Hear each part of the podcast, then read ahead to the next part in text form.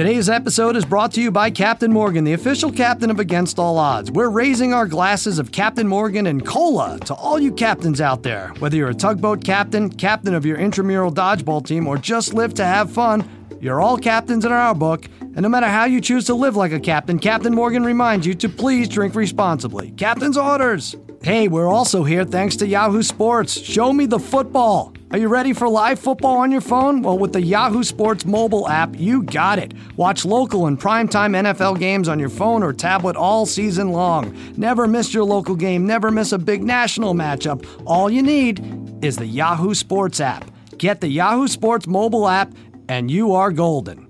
And now, the Mighty Mighty Bostones.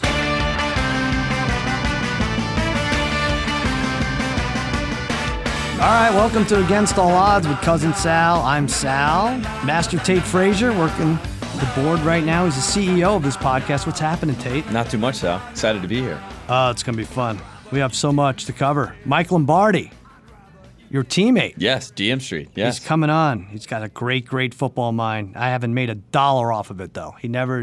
He can't give me a pick. I don't know what it is. It doesn't convert, right? Well, he's happy to be back in Jersey today, so maybe he'll have that good juju and maybe get some good picks, possibly. Maybe I'll get something. He has a book out. It's Gridiron Genius. We'll talk to him later on. But before that, I mean, I love the NCAA tournament, but this week is possibly the best week for the year for sports and sports gambling, and we're going to cover it. I want to get my fellas on the phone here, my gurus of gambling, my barons of betting, my wizards of wagering, my overlords of the odds, the degenerate trifecta, Harry, Brother Bry, Darren, the Parlay Kid. What's up, fellas?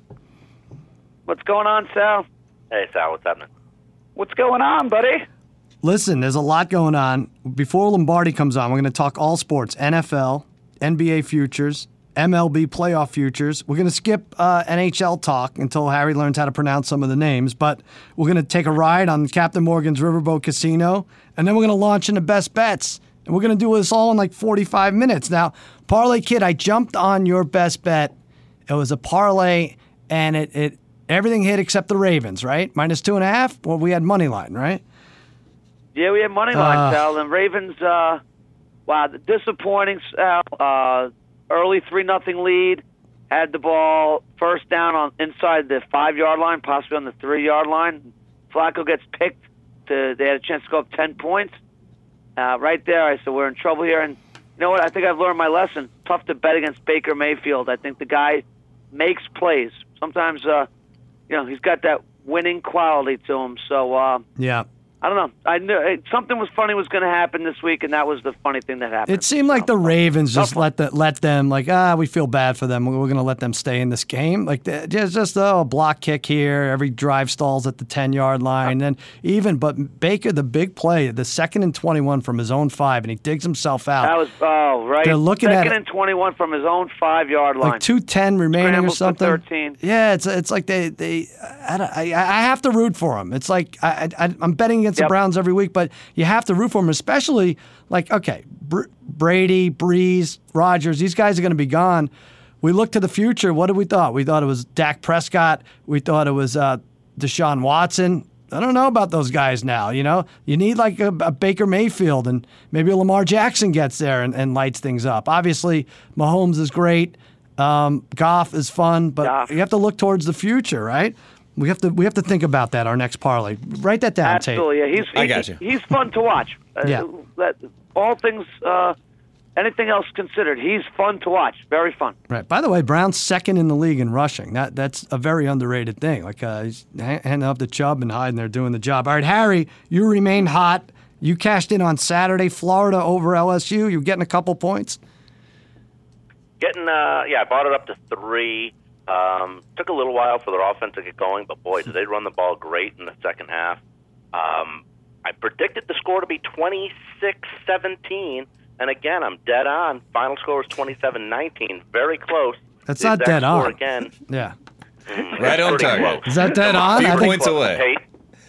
Tate, pretty close? Pretty close, Harry. That's dead on. Right. I'd say dead on would be, the exact score would be dead on. Yeah, that's what I think. Yeah.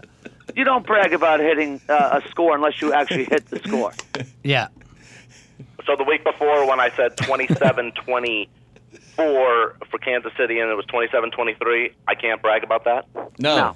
Oh, okay. Well, let me ask you this. Why the hell are you buying a half a point if you know the exact score and your team's going to win by 10 or 12 or whatever you said it was? Just in case. That's four in a row. That's all I'm saying. All right. That's good. Row, no, that's good. We need winners here. Four in a row, Harry. For Harry. Brother Bry, you won, right? Yeah, I had Florida State plus 14 against Miami. I didn't have to sweat that out at all. They were up 20 in the third quarter. Mm-hmm. I mean, I felt bad for them, though. I think they got screwed by a big call in the game. They should have won that game, but ended up losing by one. But that was pretty easy. Yeah, those rivalry games. I mean, what was Texas getting? 7.5? They were up huge in the third quarter, and then, obviously Oklahoma tied it, and Texas won by a field goal.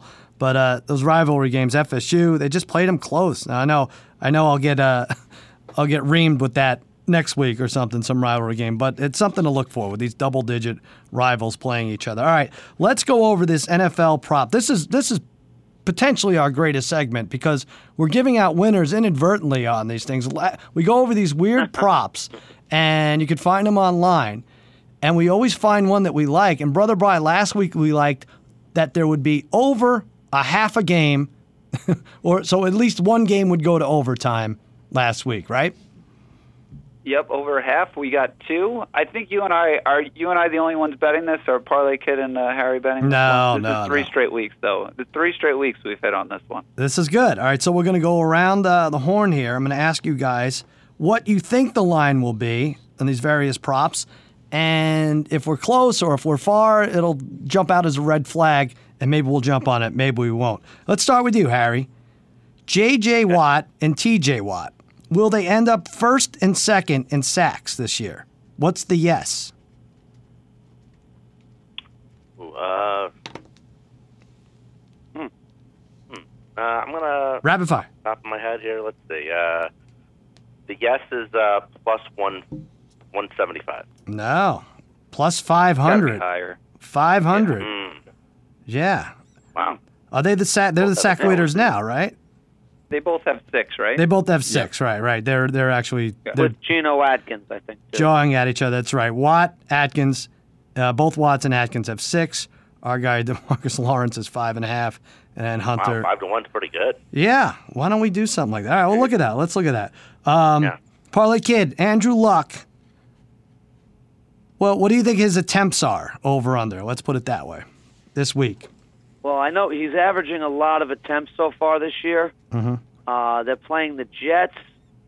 I'll say over-under is 42.5.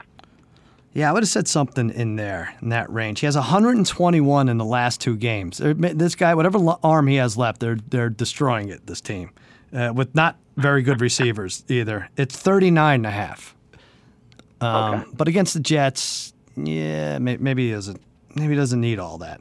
I like that. I think that's going to go over. You like over? I think that's going over. All right. Okay. They can't run the ball. Right? So, and you say, how many passes did he throw in the last 121. It's insane, Tate. Oh, my gosh. Yeah. All right. Okay. Brother Bry, you have Thielen on your fantasy team, right? Yeah. Over 99.5 yards receiving. Now he's hit 100 the first four, right? What do you think? Yeah, it's first five, right? First five. Oh, yeah, that's right. We're five already. First guy ever.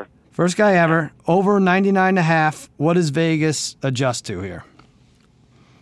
Let me go with minus 130. Yeah, I would have thought it was a minus -2. Quarter of the season, more. He's put up 100 yards. It's plus 110. Ooh. Interesting, right?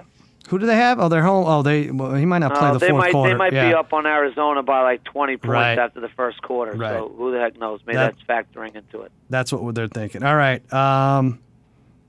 Tate. How about this for you? You don't really know numbers too well. That's the problem. Oh shit, you don't know any numbers. Yeah, I don't know numbers. Yeah, right. That's the tough part. Poor Tate doesn't know numbers. I know names. And words. All right. Mitch Trubisky and the Bears. Will they make the playoffs this year? Would you say the yes or no, which is favored? Let's put it that way. I think the no is favored, right? At this point, I would have thought the no would be favored, but the yes for the Bears to make the playoffs is minus 140. So it's the Khalil Mack thing? People were still buying into the defense being able to carry in them? It's Mitch Trubisky. Okay. It's the Mitch Trubisky thing. That's what it is. I saw Trubisky's Heisman, or his MVP odds are better than Cam Newton's at this point. Is it really? Yeah. Wow. Are they? Wow. All right, minus 140. I think that's a little hefty. I think we need to see a little more of this NFC North. I think everything will normalize. Harry. Mason Crosby, will he miss a field goal or extra point this week? Last week he had, what, four missed field goals and an extra point? What about one or the other? Let's see, Monday night against the Niners. What's the yes? I'm going to say he's going to bounce back. I'm going to say no, and I'm going to say it's going to be I'm going to say the no is the favorite. I'm going to say no at No is minus 145. I think you're right. I only wrote down the yes is plus 120, so you're probably dead on there. Yeah. All right. There's no value there. I mean, that was something. When has anyone ever done that, let alone in a dome? That was wild. Mm-hmm. All right. Parlay Kid. Will Arizona, so for the first time ever, four rookies quarterbacks won in the same week. Will Arizona, the New York Jets, Cleveland, and Buffalo all win in the same week from now until the end of the season? Oh. The same week. That's a good one. I like this one. What are the odds that it happens? Geez, well, it's not happening this week. Yes,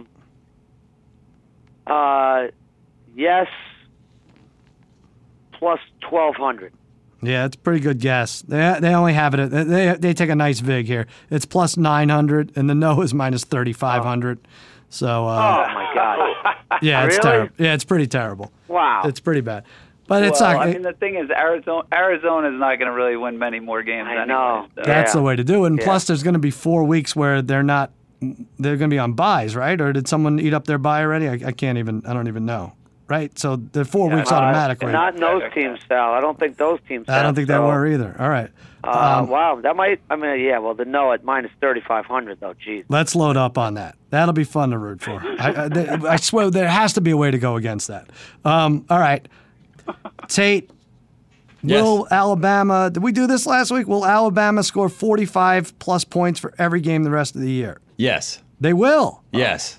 Wow. Why not? I mean, the Tua thing is, I saw Feinbaum was on ESPN this morning, and he, you know, of course, Alabama's the best team. It's the same thing. I think they're just going to keep.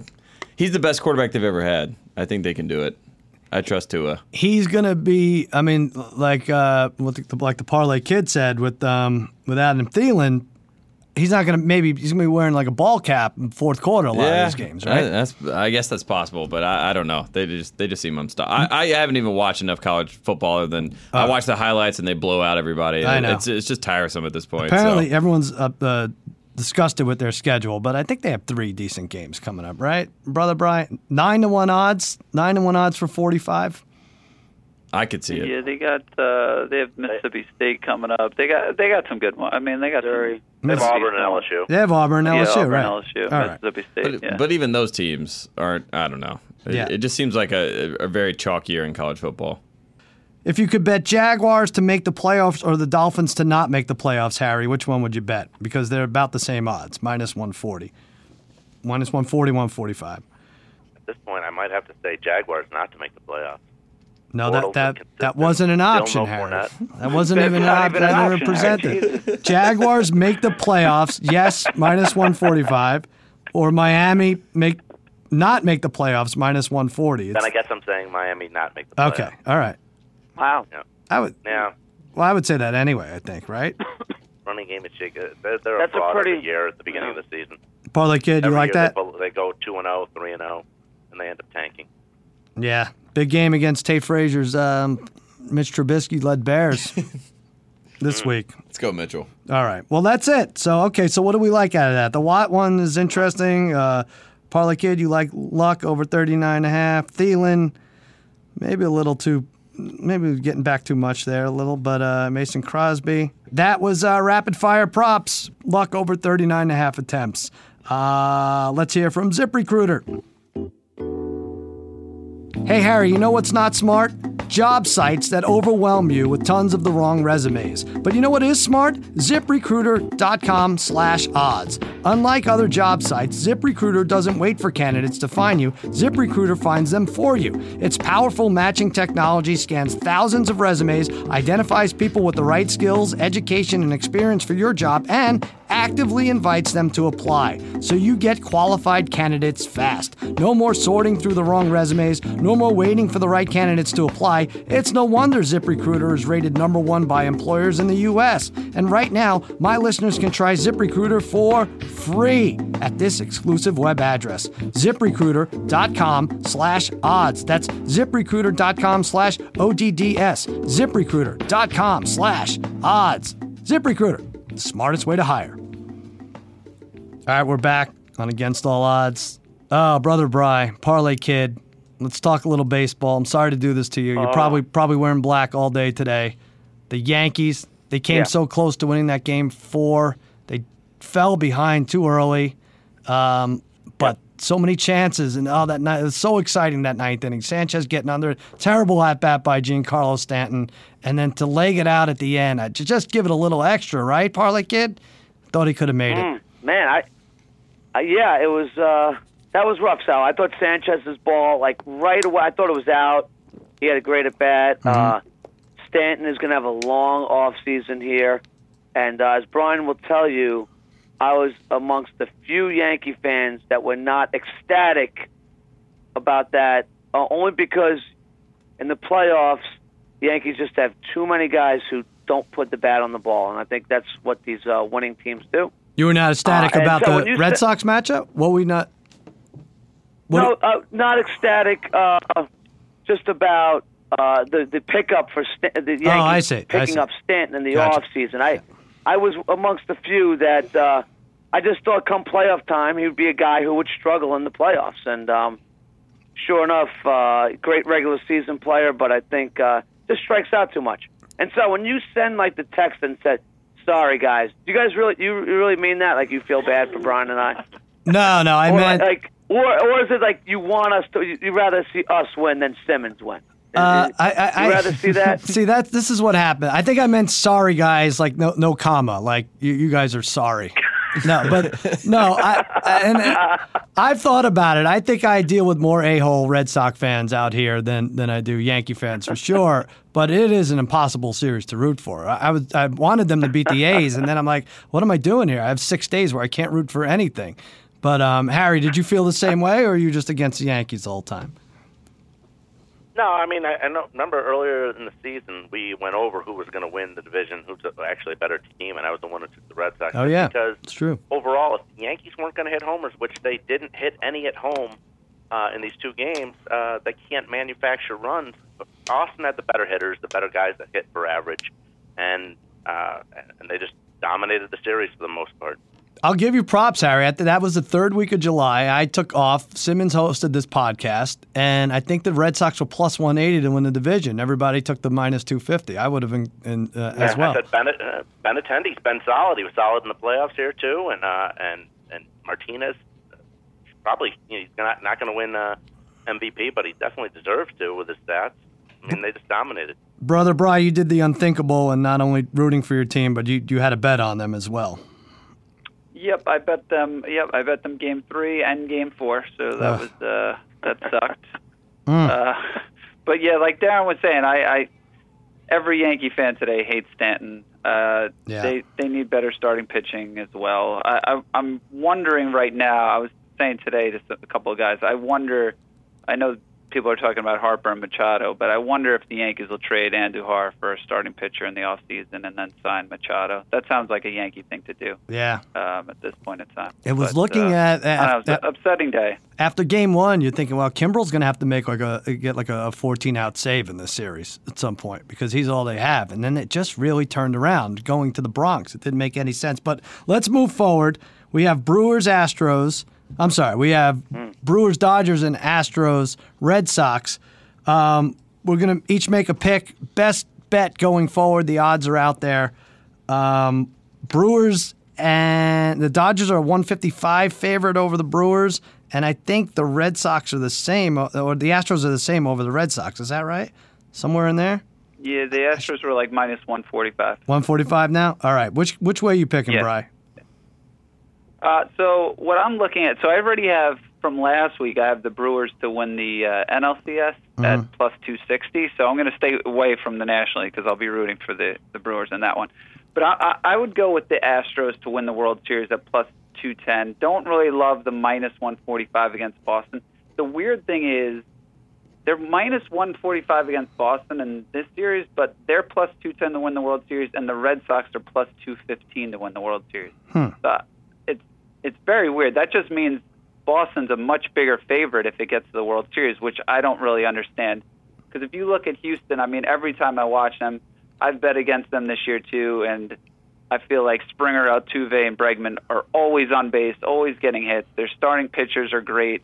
If Correa starts to hit even a little bit, they're not. This team's not losing. So I think plus 210 for the Astros is a little bit of value there. Now, you were going to root for and bet against the Red Sox no matter what, right? But I do agree. Like, George Springer's getting hot. Yeah, no matter what anyway. It doesn't matter. So this is just added. I do like the Astros, though. Yeah. They're a fun team to watch. They're good, and I think they won 4 out of 7 the regular season. I kind of see the same thing happening in the postseason. Parlay Kid, you agree? Yes, I'm on the same thing as Brian is. Tate, is there any way to go back to last week's pod and edit out my picking of the Cleveland Indians? Yes, oh, man. Yes, I can do that, Parlay Kid. No worries. Let's do it. Okay, that would be great because I'm actually more embarrassed about that now than anything I've done on the show. That was tremendously embarrassing. Wait a minute. At least I didn't call them the darlings of Major League Baseball. So that's a positive. Can Tate edit out my Rockies pick then as well? No, I can't do that, Harry. I can't do that.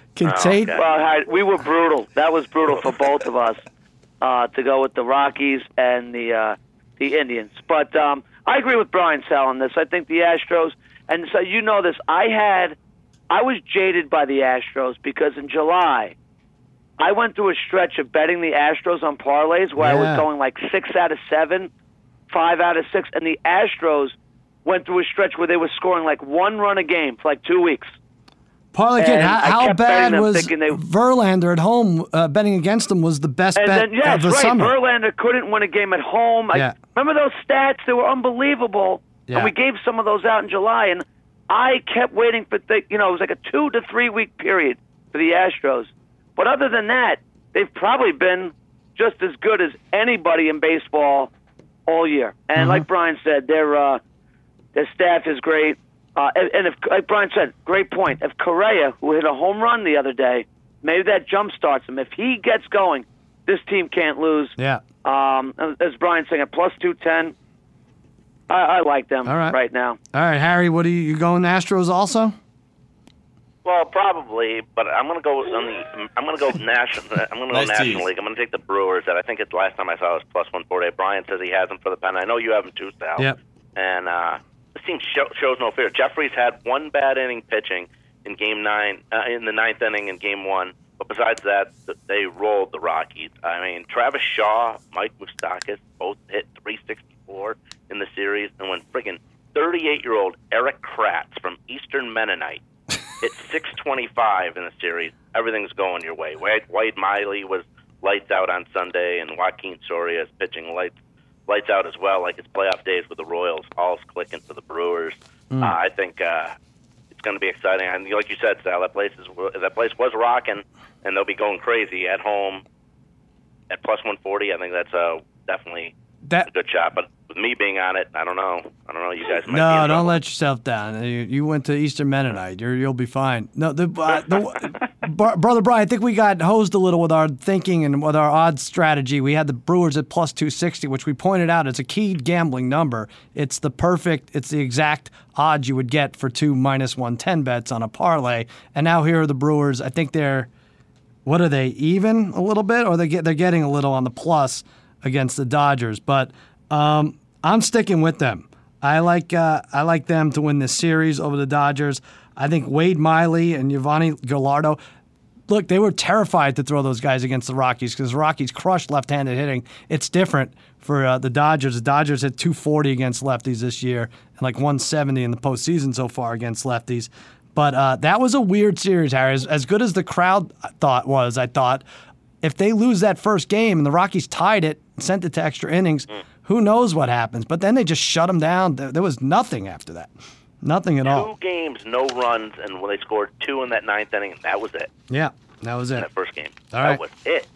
That'll do it for our baseball analysis, and it brings us to our sponsored segment, Captain Morgan's Make-Believe Riverboat Casino. Each week, the Degenerate Trifecta and I set sail tackling made-up gambling propositions related to sports and pop culture events. This week we ask, and we put odds on this, what is the current rule in professional football that you hate the most? Which is the worst rule? Is it the catch rule, 3-2 odds, roughing the passer 5-2, overtime 4-1, or the field, pick your own, at 5-1? Parlay Kid, which of these do you hate most? So I'm taking the field. Not that this is necessarily a rule, but it's a phase of the game I am looking to get rid of, and that is kicking. No more kickoffs. No more punts. No more extra points. Let's try this for a year and see how it works. But we'll allow one thing. How about field goal attempts only over 50 yards or more, 60-plus yards, 4 points. Wow. What do you say? It was exciting last week, that Geno kick. Yes, we'll allow that. Let's allow those long field goals. But get rid of kicking for a year. Let's see how it works out. Make the game much more exciting. And maybe we'll do this. 5 downs to get 15 yards. Wow. Get rid of the punts. Get rid of the kickoffs. Get rid of it all. You're changing everything. All right. Well, that screws with the record books a little bit, but with no kickers, Harry would never win a fantasy game. I don't know. I kind of like it. Brother Bry, what do you think? Yeah, I'm okay with the no field goal. That's fine. Mm-hmm. The question is, I know Darren's just upset probably from Jason Garrett, the whole situation of punting. Yeah, it was terrible. Really, it's so stupid. That has a lot to do with it. It's got to. But I would say the roughing the passer, these calls are definitely, they're ruining games this year. It's like last year the catch rule was ruining games. This year it's roughing the passer. Mm-hmm. You can't hit the QBs high. You can't hit them low. You can't hit them at all. Except if you're J.J. Watt, then you're allowed to kill Dak Prescott. I don't know if you saw that hit on Dak. There was no flag calls. But it's only a matter of time where this just eventually becomes flag football for the quarterbacks, which maybe it just should be. Maybe you just pull the flag on the QB. That way the defensive players aren't getting hurt. The QBs aren't getting hurt, so... I think it's got to be the rough. It's very weird. You're right. There's no in the grasp. They're sending mixed messages here. But if you land on the quarterback, belly to belly, you're screwed. You're getting flags thrown all over your helmet there. Yeah, that's a bad one. All right, Harry, which is yours? I'm going to take overtime at 4-1. Not exactly with the touchdown and field goal situation, but more or less the time. Everyone bitches when a tie happens or comes real close. Well, odds are that ties will happen more often now that in past years when they moved overtime from 15 minutes to 10 a year ago. The Saints of all teams closed out Monday night's blowout win on a 10.5-minute drive. Just wait until a team does that in overtime, and the debate will come up again about moving it back to 15 minutes. It should be 15 minutes anyways. Orders are 15. I always thought to leave it at 15. In 2016, I guess it was a total of regular season overtime games, landed 13 overtime periods lasting more than 10 minutes, and that was 6.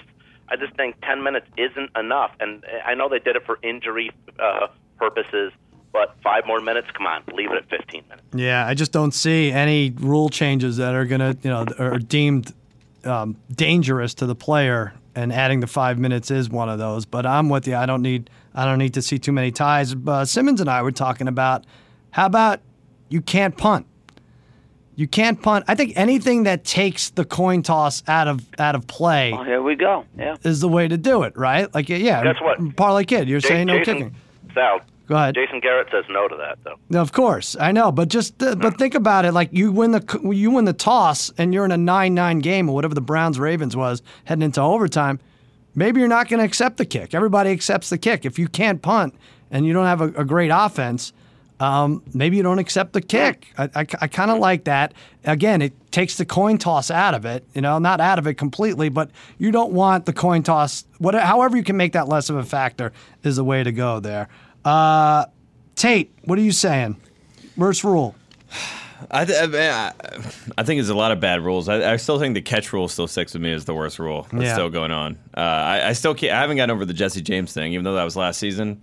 I don't know. It still lingers over in my mind. So, still with the catch rule for me. You were talking about the woman that cheated with Sandra Bullock's husband? Yes, okay. Exactly. The West Coast Choppers guy. Yeah, gotcha. That guy. Yeah, all right, exactly. All right, the guy. Yeah. Yeah, the catch, no one knows what a catch. Brother Bry kind of knows. He's close, but then something will happen. I'm just tired of just the conversation. It's just too much. It's bad. I don't think we've seen one in a couple of weeks. Well, now they just gloss over it. They don't even talk about it anymore. You know, it's like we've already beaten it to the ground, so they just move on. Yeah, but right. It's tough. It's tough. I'm going off the board here. I'm saying the pylon rule, and this one benefited my Cowboys. That's and, a good one. Parlay Kids Cowboys against Brian's Raiders when Carr reached out, tried to slam it over the pylon, lost it for a brief second right before making contact with the pylon, and then the Cowboys get the ball. I think it's too much of an advantage for the defense. I don't know what the idea is. Maybe the ball comes out at the 10-yard line, but to lose the ball there after doing so much, it just doesn't seem to make sense to me. That's the rule I would change. But these are all bad. Let's admit it. Catch rule, roughing the passer, overtime, field goals. All of it. Change it. That's another week of Captain Morgan's Make-Believe Riverboat Casino. No matter how you live like a captain, Captain Morgan reminds you to please drink responsibly. Captain's orders.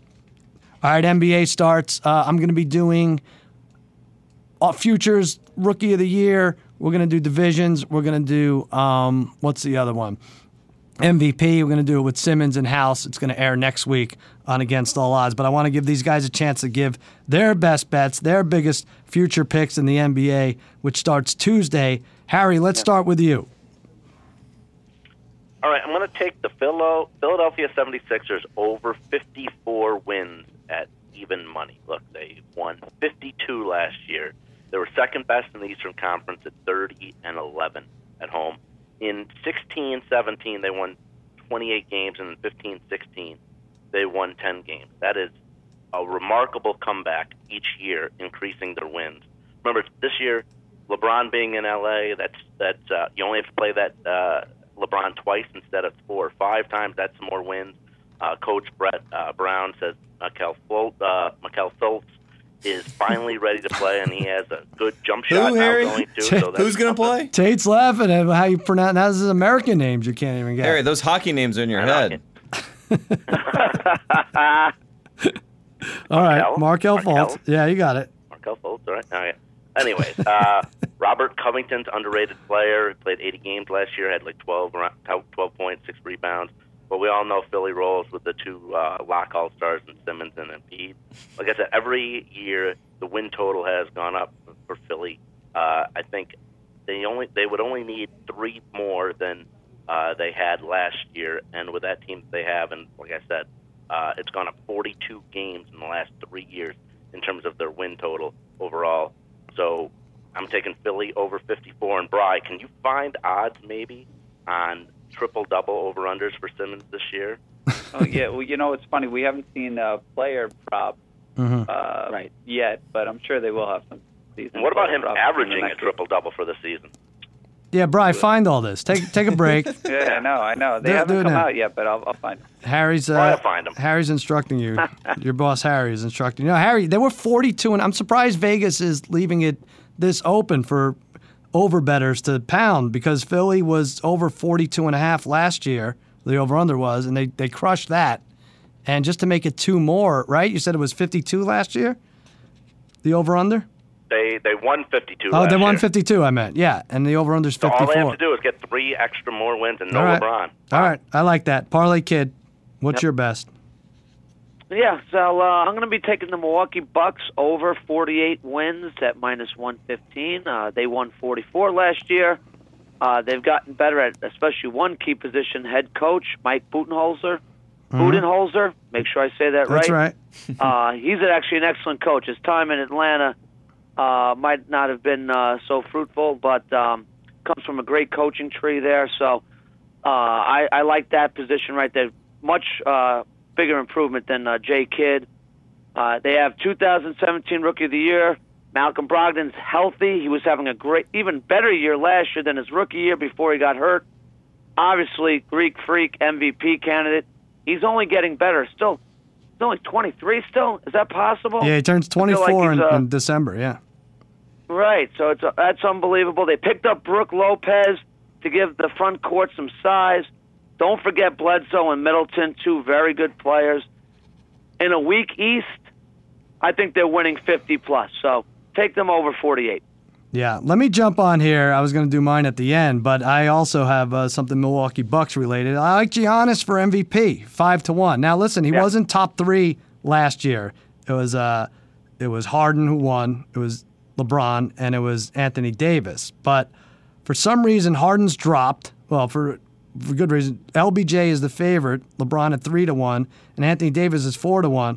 But I really like it. I like Giannis. Like you said, he's in his prime right now. They have no Jabari. Yeah. But they could be a three seed. Yeah, but he's got a Don't you think they could be a three seed in the East? Yeah, I was going to say so. He's got a chance to dominate the East, right? To be the best player by far in the East this year. He's got that chance.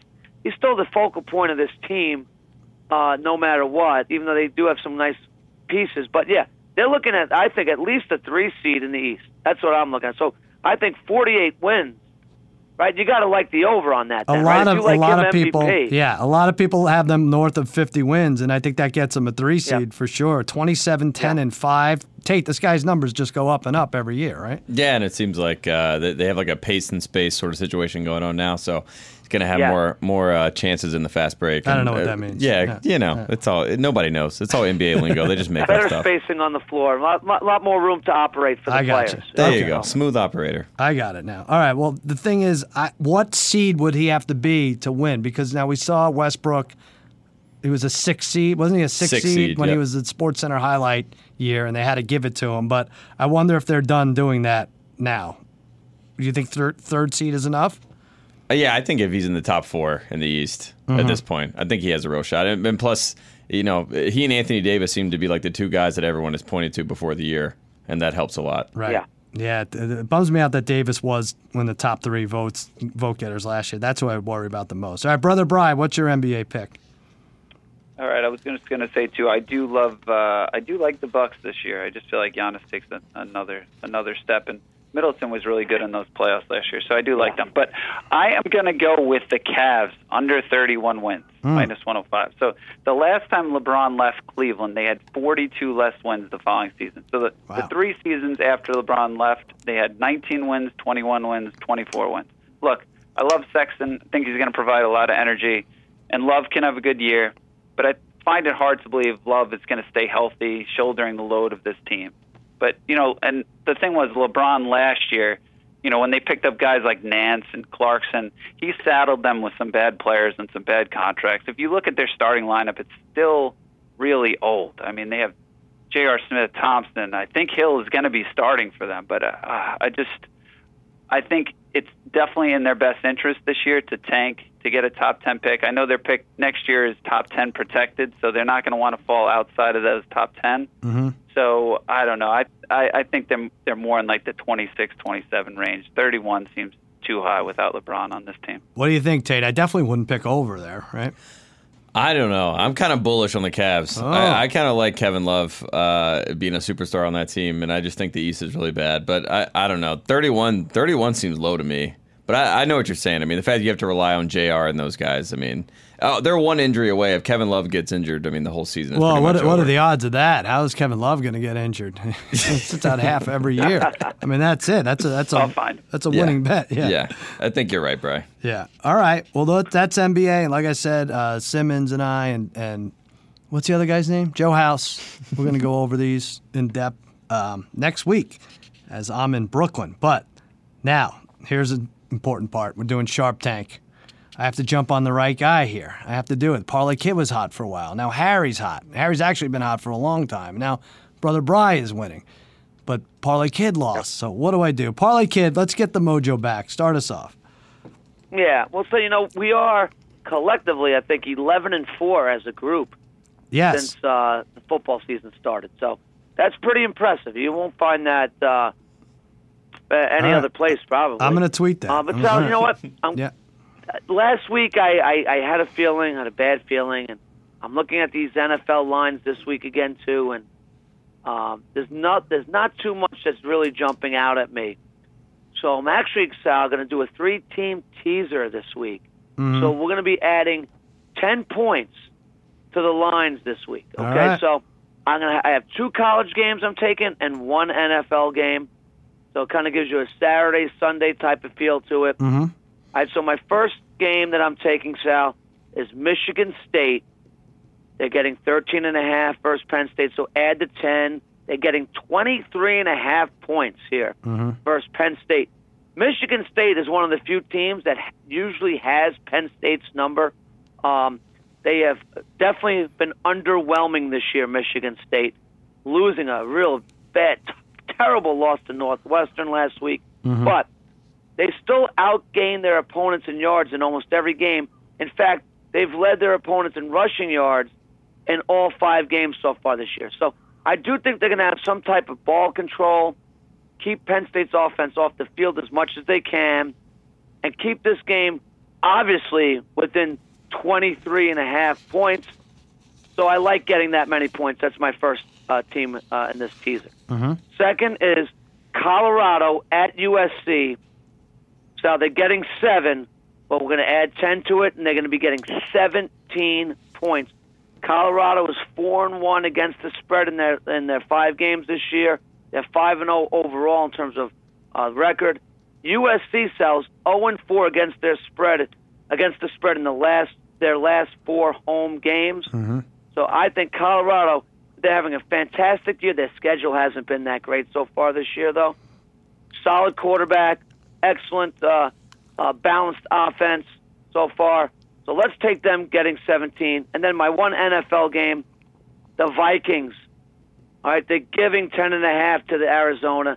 Now you're going to get 10. They're giving a half point to Arizona. Mm-hmm. There's no way they're losing this game, Sal, right? All right? They're not even tying it. I think this is the blowout of the weekend. I probably don't even really need to add points to this, but because I wanted to do a 3-teamer this week, I'm doing this as a safe bet. That's what I got for you this week, right, Sal. 3-team tease. We haven't done a teaser yet this year. Good. We love the 3-team tease. You like it. People aren't excited about it, but I like it. Michigan State plus 23.5, Colorado plus 17, Vikings minus a half. Okay, we'll revisit that. Brother Bry, what's your best bet? All right. I'm going to go with Wisconsin plus 8.5. So I'm going to pretty much use the same logic I used last week in the FSU against Miami game. Look, it's a huge Big Ten game. Wisconsin does not get blown out in these games.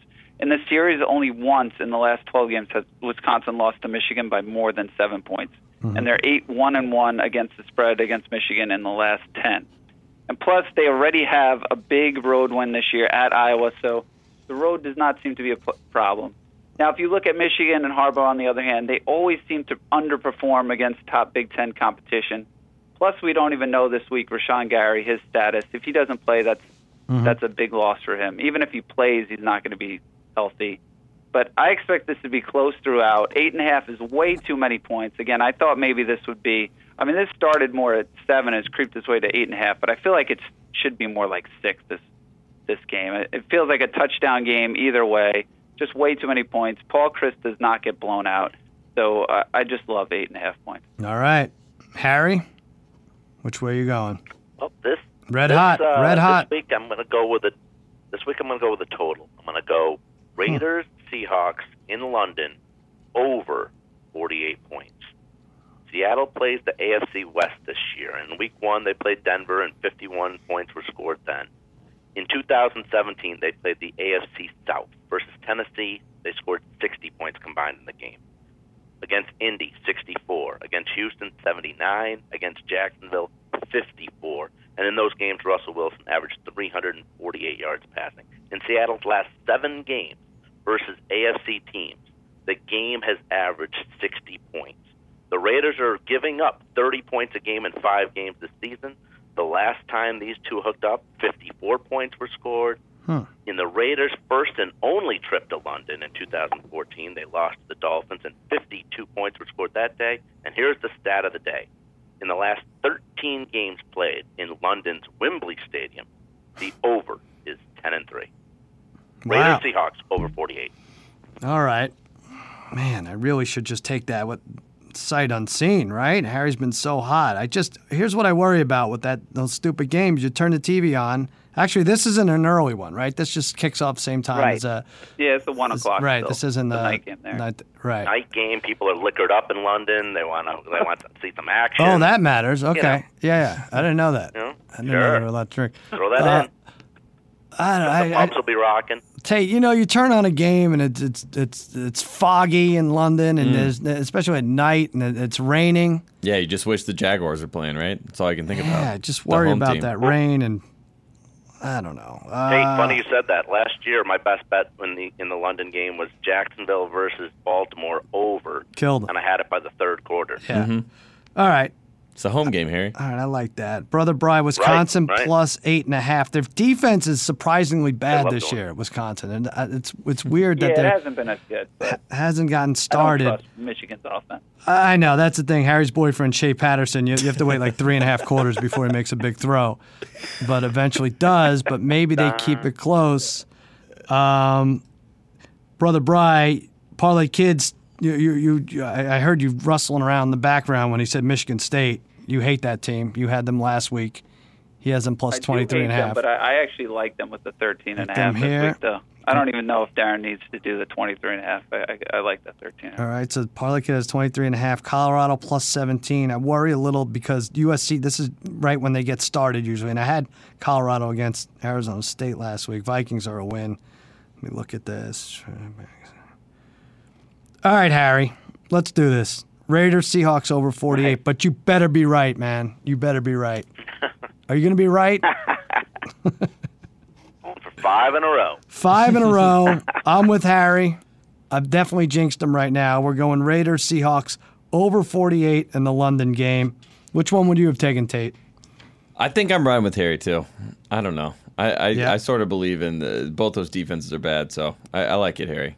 I believe in you. 5 in a row. I'm watching the games with you. You can put me in the final. You can put me in the figure 4 leg locker. Oh, okay. Oh, that's right. We will be watching games together this week, right? Yep. Nice. We will be in Brooklyn. That's right. I don't even know if I want to mention the bar because you guys will. Harry gets mobbed whenever I say his name here, but we'll be in Brooklyn watching games. It's a lot. No doubt. Parlay Kid, where can people find you? I'm at the Chalk Talker. Just. Quick update, high school team won last week. Let's hear it. Pretty easily. Nice. Kyle went under on the rushing yards you sent out. You posted out for him. I think it was 66 and a half or something. But he only had 35, but he threw for 235 and 4 touchdowns. Wow. Parlay Kid's son. Wow. Nice. 4 touchdowns. Nice game. He's, this week, so he's, I think he's won all 10 of his career starts at home. Is that right? About 2 to 3 more starts at home left, so they got our Bayport. You're pretty familiar with Bayport, and they play them this week. So nice. Hopefully get by this, and they could be playing for first place next Friday night. What's the line? We're 16.5 against Bayport? This week? Yeah, I think that's a fair line. Okay. I think that'd be fair. Funny, Sal. I was going to say like 17, although 17? There's no way somebody's kicking a field. There's no way somebody's kicking a field goal, but 17. I think Kyle could do it all. Let him kick a field goal. If his father had his way, there'd be no kicking in high school at all, right? I should go for high school. You should go for 2 every single time. Bri agrees with me on that. Yep. Yeah. And so, can we get maybe Angie to sign Harry off tonight? She's in the background there somewhere. Oh, I think. Is she there? I don't know. Would that be all right? Harry's girlfriend? I think so. All right. Well, let's get. We'll wait when Harry. She's giving me a back massage as we speak. Oh, come on, Harry. Oh, God. So gross. Harry. So gross. What's the matter with her? Let me just mention real quick. I know no one likes fantasy talk, but I've never had a worse fantasy year than right now. My 2 main leagues, I'm 1-9. 1-9. That's so hard to do. And in the league I'm with these guys, my team is gross. It's really disgusting. But here's how bad things are. I can't even get the Parlay Kid to answer me when I propose a trade over text. I know you proposed a trade to me. That's how bad it is. I think I should let Brian or Harry. What do they? If we could tell them what it was. Now I have to find it. If they, it was so long ago, and you didn't answer. Freeman and Hopkins for Tyreek Hill and Sony Michel. That's exactly what it is. Right? Harry, do you like that? Boy, I think Michelle's going to get hot. I don't know. Shut up, Harry. Shut the hell up. That's what I'm worried. I've already got. I do have Coleman on the Atlanta, too, and having him and Freeman. Yeah. I just don't like either one of them right now, to be honest with you. Right. So Michelle for Hopkins, straight up. Ooh. I need something. You know, he's the best. We're talking about the best. That's a pretty fair trade. That the one you proposed is pretty fair. That's what I thought. It is pretty fair. It's just a preference thing. Right? All right. Yeah. All right. We'll work it out. I don't think Michelle for Hopkins, but okay. We'll work something. I need something to happen here. All right, Brother Bry, where can people find you? Yeah, I'm at the Brother Bry. I gave out college football again last week. I was 4-0, so that makes the last 3 weeks I was 4-0, 0-4, and 4-0. Mm-hmm. So I guess to either go with all of them or go with none of them. I think I'm like 13-7 since I gave them out. So yeah, you'll know after the first game if Brother Bry's on a hot streak or not. Just keep going with it or against it if he's 1-0 or 0-1. All right. And Harry, have you fallen asleep? Or are you getting massaged over there? Oh, it's good. Anyway, at AAO Harry. By the way, I jumped on with Brian giving out college picks last week for the first time. Give up three games. I was actually 3-0. And wow. In listening to your podcast, Sal, with Simmons' podcast this week, he picks up a defense against you for a guy who's got two defenses. Who has two defenses? That's exactly what I said. And he beat you with that defense, right? That's exactly. That was the difference. He had 13 out of the Vikings. And that's okay. But when I tried to do that a year ago in opening week season when there's a hurricane going on, Harry, he ridiculed me for a year and a half. Hold on. It's longer than a year and a half, first of all. But he gave up Carson. He gave up Chris Carr. The guy is like the top 6 running back now if you watch this guy. Chris, he had a 100-yard game against the Cowboys and last week against the Wade Phillips defense. He actually gave something up. Well, you gave up like a third, fourth quarterback. Who you're in love with now. I have to be. It's slim pickings for me now, but the guy you gave him to already had two quarterbacks. Believe me, I'm not happy about any of it. What am I going to do? All right. Get your massage. Finish up your massage. All right, we're in Brooklyn next week. So look for us. Come to the BAM Auditorium. Maybe you'll see Harry. Maybe you can give him a massage, right? On the front steps of the BAM Theater. And you will get arrested if you give him the massage he's asking for. Tate, we're going to talk to Lombardi in a second. Exactly. But where can people find you? At Tate Frazier, GM Street, Fridays and Tuesdays, and then One Shiny Podcast. Mark Titus gets out to Los Angeles next Monday. And then we start college basketball season pretty soon. I love it. We're excited. It's coming up. It's coming up real quick. All right. Oh, yeah. Real quick word from my bookie, and then Mike Lombardi. All right, time to talk MyBookie. Guys, you've heard me talking about this for weeks, yet some of you are still watching football from the sidelines. Whether you're an expert or rookie, you should be betting at MyBookie. What a great rhyme. If you're the kind of guy that likes to bet a little and win a lot, MyBookie gives you the chance to create a big parlay. Pick 3 teams to win. You hit all 3, 100 becomes 600. There's so much to bet on playoff baseball, hockey, primetime fights, and more. MyBookie's been in the business for years. They've got great online reviews, and their mobile site is easy to use. If you're on the sidelines, now's the time to get in the game. MyBookie will still match your first deposit dollar for dollar, but you've got to join now because they'll be pulling that offer soon. Log on to MyBookie right now and double your money. Use promo code SAL and they'll match your first deposit 100%. That's everything. Promo code SAL, S-A-L. You play, you win, you get paid. All right, we're back on Against All Odds with Cousin Sal. Our next guest is a friend of mine, fellow Paisan, and one of the finest football minds out there. You could hear him right here on the Ringer Podcast Network along with our very own Master Tate Frazier. It's called GM Street. It's the best football podcast around. It's way, way, way better than mine. His new book is called Gridiron Genius, and he's just that. Mike Lombardi, thanks for coming on Against All Odds, pal. Thanks for having me, Cousin Sal. I appreciate it. You know, we got the great Tate Frazier, who I'm going to start calling Little Jimmy because he's really like Little Jim Nance. I mean, that's really what he's going to become is Jim Nance. So I should just start calling him Little Jimmy. That's something to aspire for. Little Jimmy's good. That's a good nickname, Tate. Yeah, as long as I can get a house in Pebble Beach, I'll be all right. You're on your way. Stevenson Drive. Mike, we miss you. You were living here in LA. You looked at the calendar. Yeah. You looked at the calendar and you said you saw that it's about to get miserably cold on the East Coast. You grabbed Millie, you grabbed the dogs and said, "We've had enough of the sunshine. We're heading back to Jersey." Is that how it went?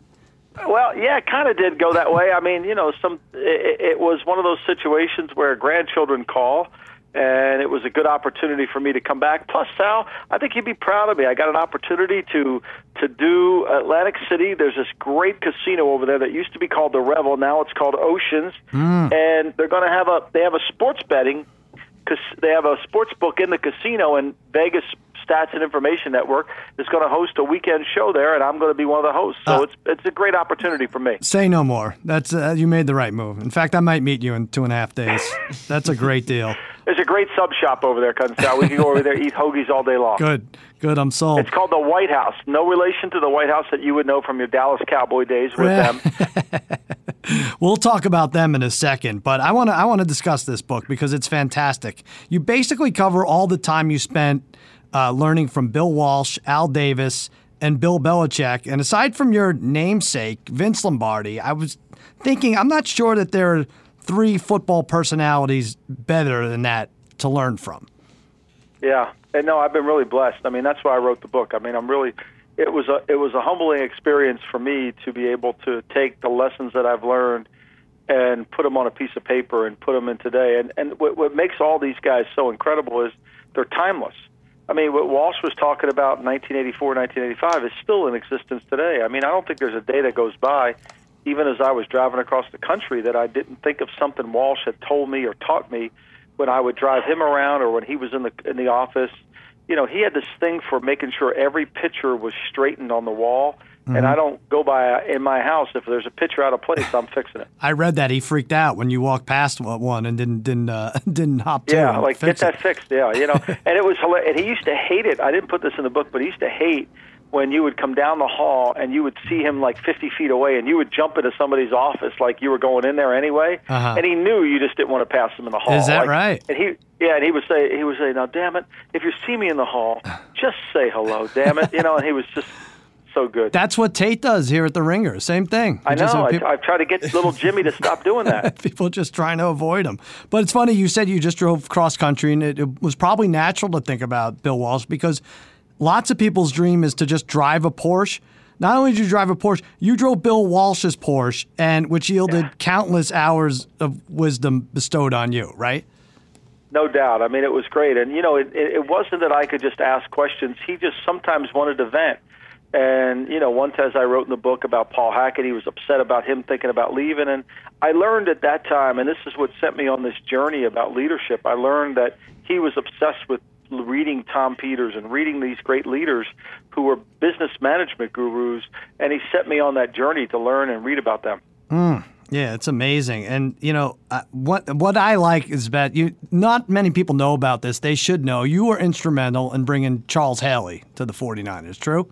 Yeah, and that was that's how I got hired by the Raiders, really, seriously, because Al and Bill had this thing going back and forth in that draft, and Al was convinced he was going to find the next great white running back, and Bill was convinced he had a white running back, but he didn't think it was he thought it was a fullback. So they were arguing over Tom Rathman and Vance Mueller, though they never shared the name. Mm-hmm. And then Bill would always slip in their conversation, well, I found a pass rusher, Al, and that just drove Al completely bonkers. and then when he found out, and Bill told him that I was the guy that found him, that put my credibility with Al Davis up higher. And how did you do it? He yelled at me when I didn't trade for him at Cleveland, which was a stupid mistake, too. Of course he did. The guy has more Super Bowls, only Brady, right? As many? Yeah. But you... No, I think Charles has 6. Brady 6 to 5. 5. Yeah, that's right. So Haley has more. But what was the process? You said you were able to weed out slower players and players who were not as big, and then there was only like 2 Bill remaining. Bill basically said, look, I want somebody who's over 6 feet tall, who's got long arms. I don't care if he can play the run. I just want him to rush the passer. And then without computers and without Excel sortability and all that, I was able to go through just manually reports. And every guy that fit the profile, I just clipped them out, read the report. And we were in a combine with 4 other teams. It was 3 other teams, actually. It was Buffalo, Dallas, and Seattle, and I went through all those reports, and I went through all the reports from our scouts, and that's what led me to 2 players. And one of the cities I drove through on my way back was Tennessee Martin, and there was one player there named Romel Andrews, and then there was Charles Haley, and I drove through both towns on my way here. That's great. And there's so much overlap. You talked about it with Bill Walsh and Al Davis. And now, remember, I was reading how Art Modell, the Browns owner, and Al Davis were in a bidding war for you, right? I mean, this is... Well, no, they weren't in a bidding war. They were just basically, Al wanted to pay me. Yeah. I was making X amount, and Al wanted to pay me basically minimum wage. Mm-hmm. And Modell was like, fuck that. You're not paying him minimum wage. You're going to pay him. You've got to pay him commensurate to his ability. And then, of course, they went back and forth. And then and then Art called me on the phone, and I was part of the relocation package to go to Baltimore. So my house had already been sold. I already got money. You know, I was already part of that. So he's like, look, kid, here's what we're going to do. I'll pay your salary the whole time. You're not working for that asshole. And your health benefits, I'll cover them too. Because when you lose your job in the NFL, you go on COBRA. Mm. And that becomes expensive. And so I was telling Art, I'm like, Art, look, I got two young little boys. I got to pay their... He's like, don't you worry about that, kid. I'll cover that too. You're not working for that asshole. I don't believe that he used such profanity, but if you say so. He did. He was great. He was a very fun... I'll tell you, Art Modell was an extremely funny man. No, but these guys, it's like Jennifer Aniston and Charlize Theron fighting over you. It really, it's like the two at the top of their game, right? That must have just in itself, wherever you ended up winding up, whichever team, you must have been able to step back and be like, wow, this is as good as it gets in this field, right? Yeah. I mean, I don't know if they were fighting. I think they just, neither of them wanted to pay, and I think it was really more about them two than it was about me. I get it. All right. All right. You said something about substituting the word leader for coach, and you go through all these things about what makes a great leader. And between the three guys, Walsh, Belichick, and Davis, you come. There's like 40 different categories you can throw in for this. But tell us a little bit about substituting leader for coach. So when I had to do this project for the Rams, this is fascinating how the world comes in full circle. And so the Rams, when I was through this dispute, the Rams' John Shaw, who lived in Los Angeles, the team was in St. Louis, asked me to do a project for him to define what made a great coach. And I used my experience from Tom Peters and my experience with studying Warren Bennis and all these other great leaders about what it took. And so I went through that, and I took 2 months of the project, and I basically brought it down into 4 categories. And I actually did a TED Talk the other day. I did it in Santa Barbara in September before I left, and it just posted today. And I did a TED Talk on the 4 areas of it, which are basically the 4 principles of coaching. It's called management. It's called the command of the room, command of the message, command of the process, and command of self. Those 4 things. And I wrote it all down, and I recommended to John Shaw in 1997, right after the season, I said, you should hire 2 people. You should either hire Bill Belichick or Nick Saban. And he took that report, and he took that notebook, and I just assumed he threw it in the trash. Mm-hmm. And then...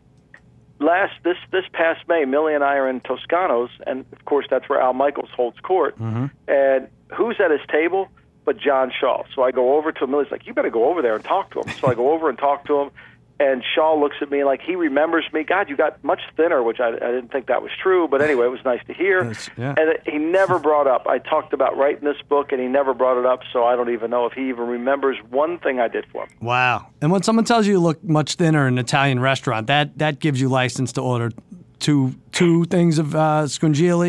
You go extra, right? Yeah. Extra entrees? I took home. I did take out, too. But what is how involved should a good owner be? Or what's the ideal amount of involvement? You've seen all the great ones. You've seen Al Davis. You've been with Robert Kraft, Jimmy and Dee Haslam. All of them. But what's the ideal amount of involvement? Obviously, like Jerry Jones, was that going to not work with a head coach as good as Jimmy Johnson anyway? Were they going to fall apart no matter what Jimmy Johnson's disposition was going to be? Or is that something that's sustainable? It can't work because it's really Jerry's culture. You know, Jerry wants to be able to talk to the players. He wants to give the players have the ability to go talk to him, and the coach doesn't have the ultimate power. It never really works. It won't work. I mean, that's what Walsh said back in 1984. You know, a great owner goes and calls his leadership staff together and says, here's what I want. Here's what I believe the organization needs to look at. Here's the guiding principles that I want to adhere to. I don't want to draft guys who hit women. I don't want anybody that does X amount or Y. I want, this is the kind of team I want. I want to be an offensive team. Whatever he wants, whatever he says. And then you implement that, and he's got to give you the latitude and the longitude to be able to implement it and put it in place. Right. And he can't meddle day to day with it. You know, he can't come out and say, like Jerry did, you know, the Rams' offense, our offense reminds me of the Rams. Well, if you're talking the 2016-15 Rams, maybe it does, but certainly not the 2018 Rams. Oh, he's lost it. I can't believe he says that. He needs an eye exam. There's no doubt. I mean, Pearl Vision will certainly help. Oh, everything. And the Clapper, it was good to see the Clapper shot to the top of the list of coaches most likely to be fired. But it still doesn't matter. He's not going anywhere. I don't think that Jerry. That means Jerry has to fire himself. Yeah. And I think that. I mean, look, Jerry's gone through two situations in his life that he's had to bite the bullet on. He's basically had Jimmy, Jimmy came in and put the culture in place, mm-hmm. and then he went when he needed that stadium. He went with Parcells, and it never was really comfortable for him. And now he's back to being what he really wants to be, which is he's in control of the team. And he's Al Davis, and I can only tell you from my experience, the team can't function that way. The head coach has to have the ultimate power to control the team. He can't be a puppet. One thing I learned about Al Davis that I liked, he was as into high school phenoms as he was successful college players, and also just athletes, like track it, and it showed. Did they get Ronaldo Nehemiah, or was it the 49ers? It was the Raiders. That's how Bill came across him, and we got Jeff Stover because of track and field. Uh-huh. He was a world-class shot putter. And actually, when Belichick and I were in Cleveland, this kid, he's a strength coach in the NFL. His name's Rick Lyle. He's a product of that whole system. He was a state champion of shot putting in the state of Missouri. And he was not a great defensive player in college at the University of Missouri. And so I signed him as a free agent thinking, okay, we'll make him an offensive lineman. And he ended up playing 10 years in the NFL. It's amazing. As a defensive player. You don't see that so much anymore, right? Like, I think Andre the Giant tried out for the Raiders as offensive line. Obviously, he had no mobility, so it didn't work. But Ronaldo Nehemiah, I remember, Master Tate, you would love this. They used to have something called Battle of the Superstars. Ronaldo Nehemiah would climb the wall. He wouldn't even use the rope for the wall, right? He'd climb over the wall without use of the rope. And guys like Lombardi said, we have to have him. Yes. He's a true athlete. He was incredible. He was so fast. We played Monday night back in New York. Belichick and I still talk about this. Mm. He caught an out route right in front of Belichick on the Giants bench. This is 1984, the year we won the Super Bowl. And he turned up the field. The next thing you know, he was in the end. It was like the most explosive thing I've ever seen. He was really – but he had no feel for the game. He never really understood how to play. Yeah. Speaking of explosive things and Belichick, why does Brady's quarterback sneak work way better than everybody else's? I mean, this is a guy. They practice it. They practiced it, Sal. Yeah. They practice it. It's choreographed. They don't do what Deshaun Watson did the other night. Oh, you two guys in the A gap. Why don't you two guys who are not aligned? Why don't you slide into the A gap before I sneak it? Like they don't do that. Like they wait. Like had Deshaun Watson played for New England the other night when they got the ball on the one-inch line, he would have gone right up to the line and snapped it immediately, and they would have scored a touchdown. But so what do you mean they practice it? How much is that? 30 minutes a day? Is it 40 minutes? 20 minutes a week? Like why? It's all in situations. It's like, okay, here's the situation. It's 2nd and 1. I sneak it. Go up there and goose the center and go. You know, and then of course, then sometimes they've got to play around with it and make it appear that they're not going to sneak it. So sometimes they go up there and Brady's like pointing, and the next thing you know, he puts his hand under the center and they go. No, but it's so easy. It's not even like he has to lunge and reach the ball over the top. It's almost too easy. It makes you think, why can't a guy like Cam Newton or Dante Culpepper be, before him, guys who were, much bigger than Brady. Or like Deshaun. Deshaun's 6'5". Sure. I mean, all he's got, and he can jump out of the gym. All he's got to do is, Brady, the touchdown, Brady was great at just jumping and then pushing. Once you break the plane of glass, it's a touchdown. Right. And I just think, I don't know, dude, Belichick has all these linemen scared that they're so in sync. It's like synchronized swimming where they have to get maximum results. Well, they practice every situation. I mean, if you watch them practice and they go over they rehearse every situation. Here's the situation. Here's what we got to do. We got to get the first down. We're going to sneak it. I mean, look, they sneak it on 2nd and 1 because they just want to keep getting first downs. They're not obsessed with, we're going to go for it. We're going to throw it down the field here. No, they'll get the first down. Right. Another thing I want to talk about. Well, Belichick, you said he takes away specific players to do their best. The best thing that players specific do. Like what did he do with Manning aside from forcing him to play in like 8-degree weather in January? Well, what he did was what he did with Manning is he played this defense called wooden statues. So he stood there, played a cover two shell. Nobody really moved, so Manning couldn't get a read. And then they, with about 5 seconds on the play clock, then they started the shift. And then the other thing they did, which Polio went berserk for, and they had to change the rules, is they rerouted the receivers. Mm-hmm. They made the receivers, instead of running precise routes, they jammed the receivers coming down the field. And the third thing they do, which is the number one thing, little Jimmy and I talk about this all the time, the number one thing you have to do to stop a great pass rush, a great quarterback, mm-hmm. is how you rush the passer. You've got to, in Peyton Manning, you've got to get into the paint.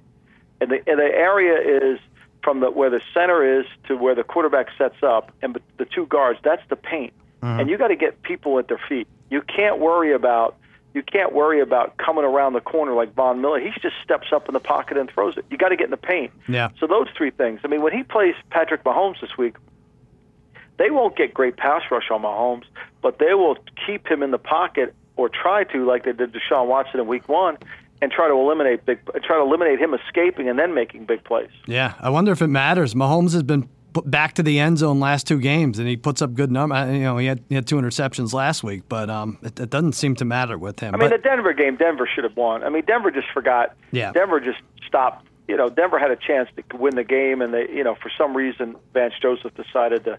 You know, I mean, look, Denver's not a great team by any means. I mean, Denver's going to be lucky to win 5 games. They should have won. So, and they had a chance to beat them.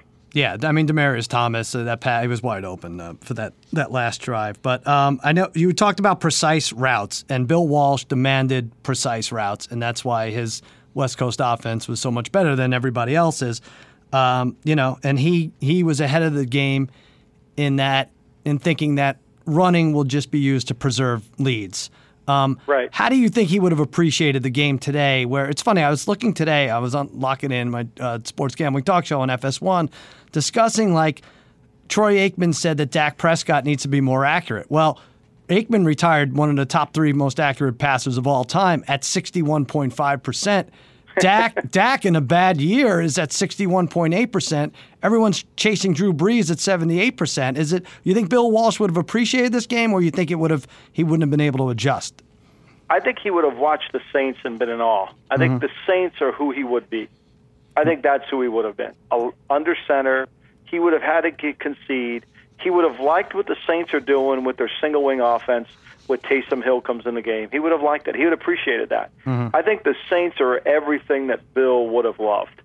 I think this whole shotgun thing would have drove Bill crazy, because Bill's whole philosophy was, hey, we got to be able to threaten. We got play action. I mean, the Rams he would have loved too, because even though the Rams are in shotgun, they're also under center, mm-hmm. because it's the threat of the run that gives you the chance to separate the defense. It's one of Al Davis's pet peeves. Is when in 2-minute drill or the last seconds of a game, you know, the quarterback's in shotgun and he fakes the handoff to the back. I would just go berserk. Like, really, do you think anybody's going to believe he's going to hand the ball off here? He's got to score a touchdown in 30 seconds, you know, right? And they carry out the fake. But at certain times of the game, that fake can be powerful. Yeah. And we see it in Los Angeles. We see it in New Orleans. I think he would have appreciated those offenses. Right. I wonder, you say that, I've heard you say this before, I read in the book, games are won in the last 4 minutes of the first half, except Browns games, which are won in the last 40 seconds of overtime, it seems. But that's so true. It's so true, because not only are you, if you score at the end of the half, which the Patriots love doing, whether it's a field goal and it's mostly a touchdown, you're demoralizing this team. The halftime speech by the opposing coach becomes very different, right? Whether you put up the opposing team scores 7 or not, right? Right, no doubt. And then you get the ball to start, and it puts all the pressure on them. And they're going to have an offense or a change of pace when they come out in the second half that's going to be completely different. Right. And so you got to adjust to what you think they're going to adjust to, so it makes it more complex. I mean, Belichick's not going to start the third quarter with an offense that he thinks you're going to run. He's going to have some way to adjust and try to figure and probe.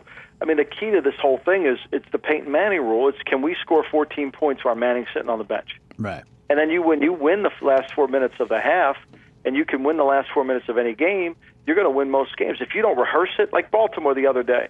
Baltimore's sitting there. They have 1st and 10 at the 12. off Cleveland's 12, 112 to go in the game. Cleveland has two timeouts. Mm-hmm. Like, at some point, doesn't somebody tell Marty Morningwig, Marty, you need to run it here or throw a control pass? No, what does Marty do? He throws a middle read to the tight end who's got triple coverage on him, and Flacco throws it out of bounds. Stops the clock. Yeah. See, people...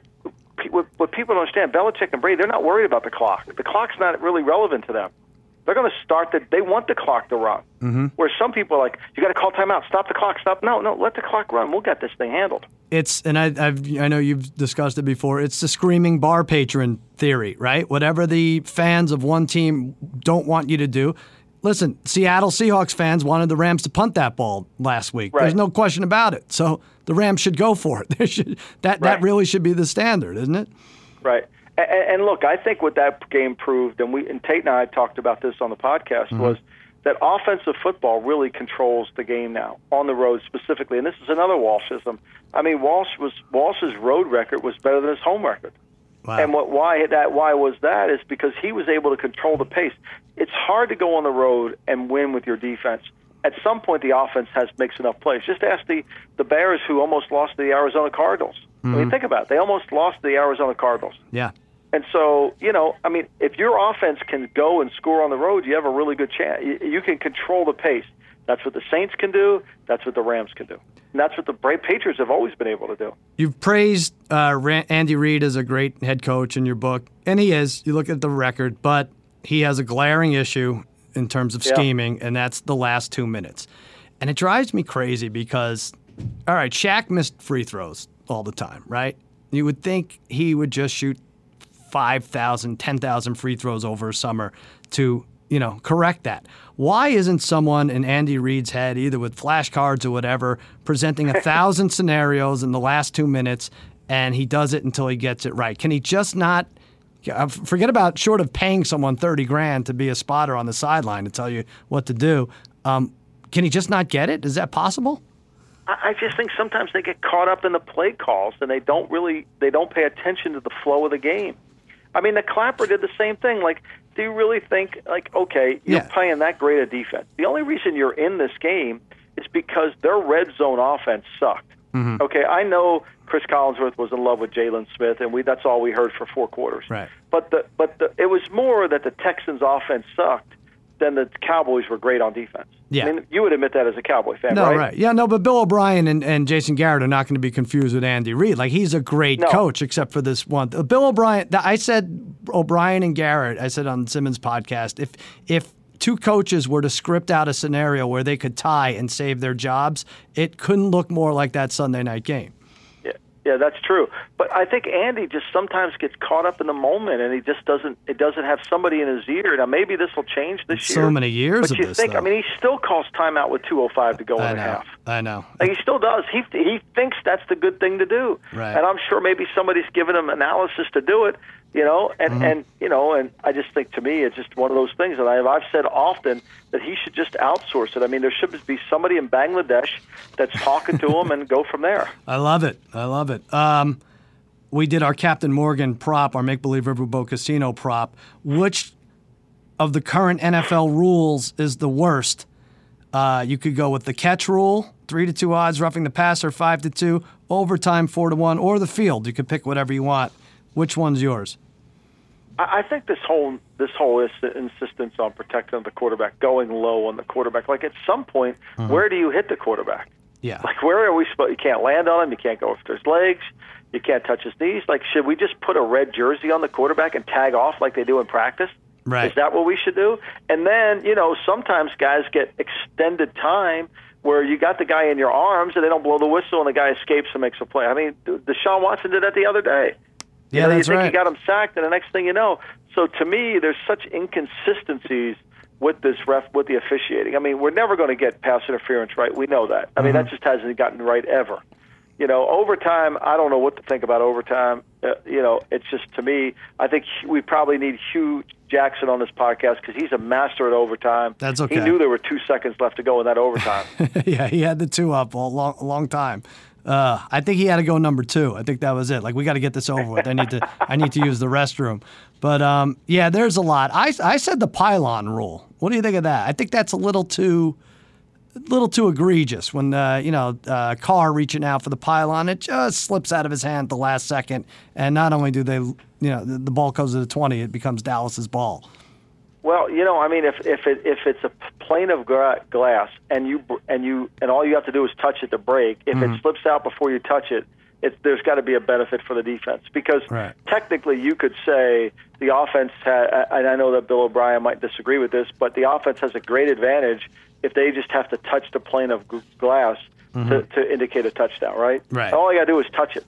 Yeah. Well, the defense ought to have some reward, and if you don't have control of the ball before the pylon, it should go back to the defense. That's a pretty big reward, but no, maybe you're right. All right, listen, let me ask you this. I think I know what your answer is going to be. Tate, maybe you write down an answer, too, after I ask. Yeah, I'm writing it down. I got you. Gun to your head, if you can only have met one of them, Bill Walsh, Al Davis, Bill Belichick, which one are you choosing? For me, it would be Belichick. Oh. I mean, he was, it was... I was fortunate to have been trained by Walsh, which allowed me to see Belichick in a completely light. So those two together, I think, were – and if I had to choose one, I'm just closer to Bill, so I would choose Bill. I should have known. That was minus 2,000 if you were going to bet that, all Belichick. Right. The guy wrote the forward, and he's still alive. I think that – he's got a lot going for him there. I know we're getting to the good part of the football season when Lombardi hits over 17 F-bombs on his podcast with Tate. But that, I heard it was a couple weeks ago. What a masterful job that was, Mike. Well, that was really sometimes, terrific. Millie yelled at me because I cursed too much. But, it was like I was one of those where Tate Frazier and I, little Jimmy and I, got caught up in a moment that was just too hard. It was like I was getting, And so, what drives me crazy about football is, like, at some point, when does somebody not make the same mistake week after week? Don't we get this fixed? Aren't we going to get this fixed? Like, okay, the Clapper, like, he's making $6 million a year, right? Oh, God. And this is what we get? This is all $6 million gets you? Mm-hmm. Like, if you're making $6 million a year, you should separate yourself from the pack, right? Sure. Like, there's no $6 million a year jobs out there. No. He's a $6 million man. I don't know how he does it. I don't know what kind of pictures he has, but why should it matter what pictures he has? He went to Princeton. Yeah, I know. See, but I love that. I love when people say he went to Princeton. He's smart. But if you ask the question the reverse way, nobody can answer it right. So if you ask the question this way, instead of saying he went to Princeton, he's smart, you should ask the question, tell me three things he does that are really smart. Mm-hmm. Yeah. And then when you can't answer it, you realize it doesn't matter whether he went to Princeton or he went to Adelphi. It's the same thing. Yeah. Well, he's able to keep his job. That's the smartest thing. I don't know how he's figured it out, but I think it's something that we will never know or understand. They're struggling on offense, and he's supposed to be an offensive guru. Right. I know. And he's not even calling the plays anymore. It's Linehan. So it's like he's really... He just stands there. Like, at some point, what does he do? That's why I nicknamed him the Clapper. I love it. And I hope it stays forever. I love that the F-bombs are coming. We're at the good part of the season. Like I said, Tate has sensitive ears. He only first heard that word. I know. I feel bad for Tate's sophomore parents. UNC. I apologize it's to all right. them, to little Jimmy's parents. I don't want to upset them. I got earmuffs. It's all right. All right. The book is called Gridiron Genius, and he is all of that. Mike Lombardi. Thanks for coming on. I'll see you in Brooklyn, right? You bet. Absolutely. All right. I'm excited. Absolutely, Cousin Sal. Good luck with your picks this week. Who do you like so far? Is there anybody that just jumps off at you? I think the Chargers are a good bet. I really do. They're only a point favorite. You know what I started doing on Monday is I started yellow highlighting what initially looks like something that I should do. Mm-hmm. And every one of those I've been wrong on. Like last week I thought Oakland and Baltimore were my two that really looked good when I initially looked at it. Yeah. They blew that game. And so, like, the Chargers to me just seem like they're better, but I don't know. I have a hard time trusting the Chargers, but, Well, like Arizona to me, it took me 3 days to warm up to Arizona last week, and then I finally said, okay, they're good. That. I think I'm better off when I take more time than my initial shock. It's just hard. Three double-digit underdogs won outright week 2, right? And now I thought it was just coming back, and then, like, weird things happen where the Browns win in overtime. But I think, like, Rivers, that offense, it's supposed to be 60 degrees. It's not your typical West Coast team going east early. I think they're going to have a little too much offense for the Browns. And don't forget, like, they're one of the few teams that lost to the Browns this decade, so they have to avenge that loss somehow. But who knows? They'll probably win by somehow. Thanks for having me, Coach. Of course. I appreciate it. Let's, we'll be in Brooklyn. We'll toast with Shrivadell in the green room after the show. Thank you, Coach. Oh, great guy, Mike Lombardi. All right, that'll do it for another episode of Against All Odds with Cousin Sal, part of the Ringer Podcast Network. Hey, shoot us an email, why don't you, at cousinsalagainstallodds@gmail.com. Lock it in. That's my show, Monday through Friday, Fox Sports 1, 4:30 to 5:30 Eastern. And watch Jimmy Kimmel Live, 11:35 tonight and every weeknight on ABC. That's that from Mike Lombardi, Little Jimmy, Tate Frazier, and the Degenerate Trifecta. I'm Sal, saying so long and happy handicapping.